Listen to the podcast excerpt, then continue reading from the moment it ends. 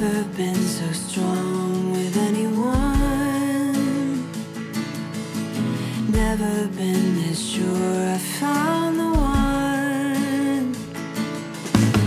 Never felt this safe with anyone. Здравейте! Вие сте с малко закъснелия 113 епизод на подкаст Честна дума. Обикновено пускам новите епизоди във вторник или сряда. Днес, 15 септември, четвъртък, записвам и предполагам, че епизода ще е наличен още днес. Където и да слушате, благодаря ви, че отделяте от времето си. Oh.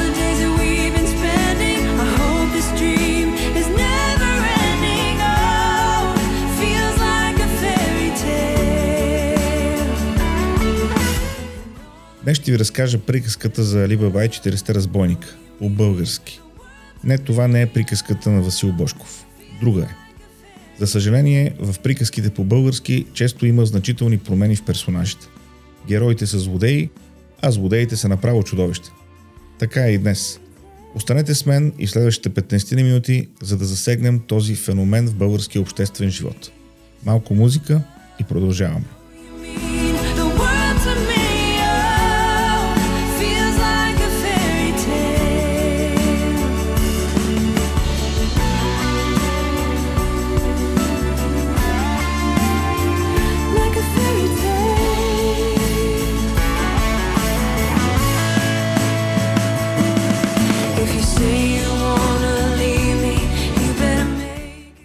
Предизборен сезон сме и очаквам следващите седмици да ми гостуват кандидат-депутати и политически коментатори, с които да поговорим за предстоящите избори, за политическата обстановка и най-вече какво ни очаква след изборите. Но сега сме на темата за Али. Знаете, тази приказка, в която бедният дървар от Багдад разкрива пещерата с съкровища на банда от 40 разбойника и живее блаженно. Е, и нашият Али Баба си живее блаженно.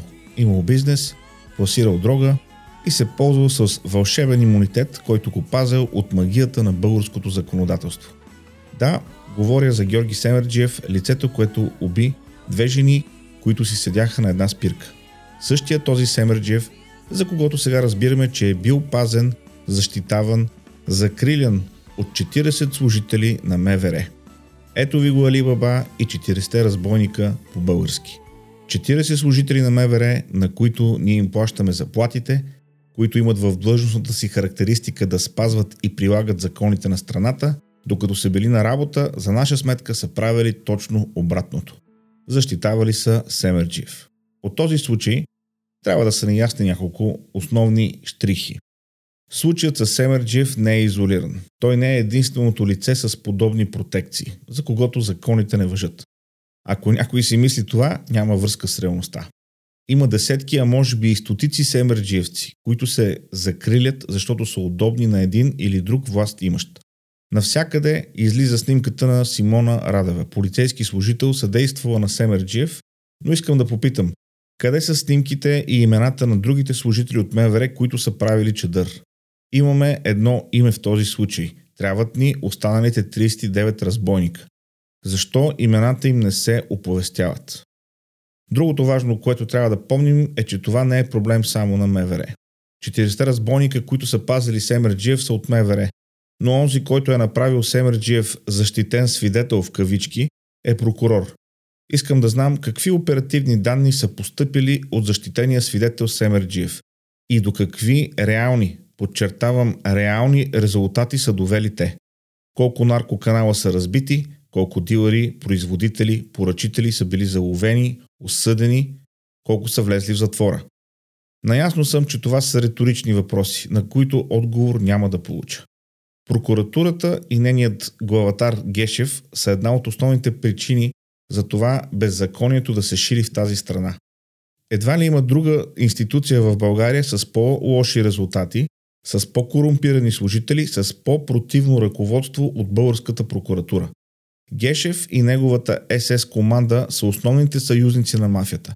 Те осигуряват условията, в които разбойниците от МВР да могат да правят чедър и после да си мият ръцете едни с други, като си прехвърлят отговорността. Но всичко това, приятели, са само симптоми. Това е плодът, крайният резултат. Къде обаче е коренът? Защо всъщност се случва това? Нека ви кажа какво мисля. В България дойде демокрацията, дойдоха промените, но останаха части от държавата и под държавата имам предвид институции, министерства, агенции, които десетки години не се промениха. Те не се реформираха. МВР е една от тези нереформирани структури. Там на почет са квадратните глави. Там, въпреки че на гърбовете им пише полиция, вътре, под униформите, още си е милиция. Ще кажете каква е разликата? Огромна. Милицията служи на партията. Тя изпълнява задачи поставени от партията. Милицията съществува, за да угодничи на властта. Полицията в една демократична държава се финансира от данъците на гражданите и има за цел да служи на тези граждани, като опазва реда и следи за спазването на законите. Е, нека ви попитам, нашата полиция къде я виждате? Да служи на гражданите или да угодничи на властимащите? Кажете. Отговорът е ясен. Ние си имаме полиция, която обаче функционира като милиция. По тази причина може 40 уж полицаи да пазят разбойника Семерджиев, да го покриват, да му помагат да избяга, да му осигуряват алиби. По тази причина мигрантите, които влизат незаконно на територията на страната, получават съдействие от корумпирани служители на МВР. И ако говорим за трагедията, при която незаконен мигрант уби на място двама полицаи заедно с него на съдебната скамейка, трябва да застанат и онези разбойници от полицията, които осигуряват чадър за каналджиите, затварят си очите и са част от тази порочна схема за трафик на хора. Понеже полицията ни всъщност е милиция, катаджиите се крият зад храстите, за да хванат в кавички някой в нарушение. Стига този някой да не е Семерджиев или подобен на него. Тогава го пускат с усмивка. Колко години всяко лято пътувам в Гърция. Как веднъж не видях полицай зад дърво, зад храст. А тукащите милиционери още от границата се зареждат и палят свещи, някой да е забравил да си пусне фаровете, да го спрат и да го губят. Ще кажете, че преувеличавам. Ето ви примерът от днес, 15 септември. Отивам с сина ми в училището за откриването на учебната година. По някаква пиар причина на откриването присъства и президента Румен Радев. Окей, няма лошо. По-му отива да е на откриването на учебната година в руското училище, но дошъл е. Нека е тук, няма проблем. По пътя към училището е една много натоварена пешеходна пътека на улица Гаврово. Колко пъти сме писали, говорили, че сутрин, когато децата отиват в училище и има засилен трафик, трябва да има пътна полиция там, за да се гарантира сигурността на пресичащите. На тази пешеходна пътека има починали пешеходци, включително и деца, ударени от водачи, които не са спряли тогава, когато е трябвало да спрат. Е, поставиха ли пътна полиция там сутрин? Не. Днес, 15 септември, още повече деца. Още повече родители, баби. Имаше ли път на полиция там? Не. 20 секунди преди да пресечем ние едва не блъснаха цяло едно семейство на пешеходната пътека. Няма път на полиция. Стигнахме до училището. Познайте колко път на полиция имаше там. Три коли. Отделно полицаи, отделно НСО, отделно охраната на училището. Защо бе, другари? Защото сте милиционери за това защото тази система продължава да бъде слугинаш на хората на власт, които и да са те, вместо да изпълнява основната си функция – да служи на гражданите. Ето този противен дух на соца владее в МВР и в прокуратурата и в някои други институции в България и това е проблем. Проблем е, защото ние им плащаме заплатите, а те не работят за нас. Всъщност, много често работят срещу нас. За да се реформира МВР не са нужни само униформи с надпис полиция. Не са нужни нови коли само, не са нужни лаптопи или таблети, на които да проверяват номерата на автомобилите. Нужна е реформа в системата, реформа в ръководните кадри, реформа в училищата, които изкарват кадрите на МВР, защото оттам тръгват квадратните глави. Според мен не е възможно нещо в полицията да се промени, ако 90% от настоящия състав не бъде подменен. Да, знам, че звучи крайно – но това са хора, които са влезли там, за да се възползват от милиционерската система, да правят чадъри, да седят зад храсти, да угодничат на властта. 90% от настоящия състав трябва да е аут, а за новите служители, преди всичко, трябват нови критерии, нови изисквания и разбира се адекватно заплащане. А пари има. Даже прекалено много, за раздутия състав на МВР в момента и като служители, и като администрация. България е една от държавите с най-много полицаи на глава от населението. А каква е ефективността? Вие преценете. Пари има.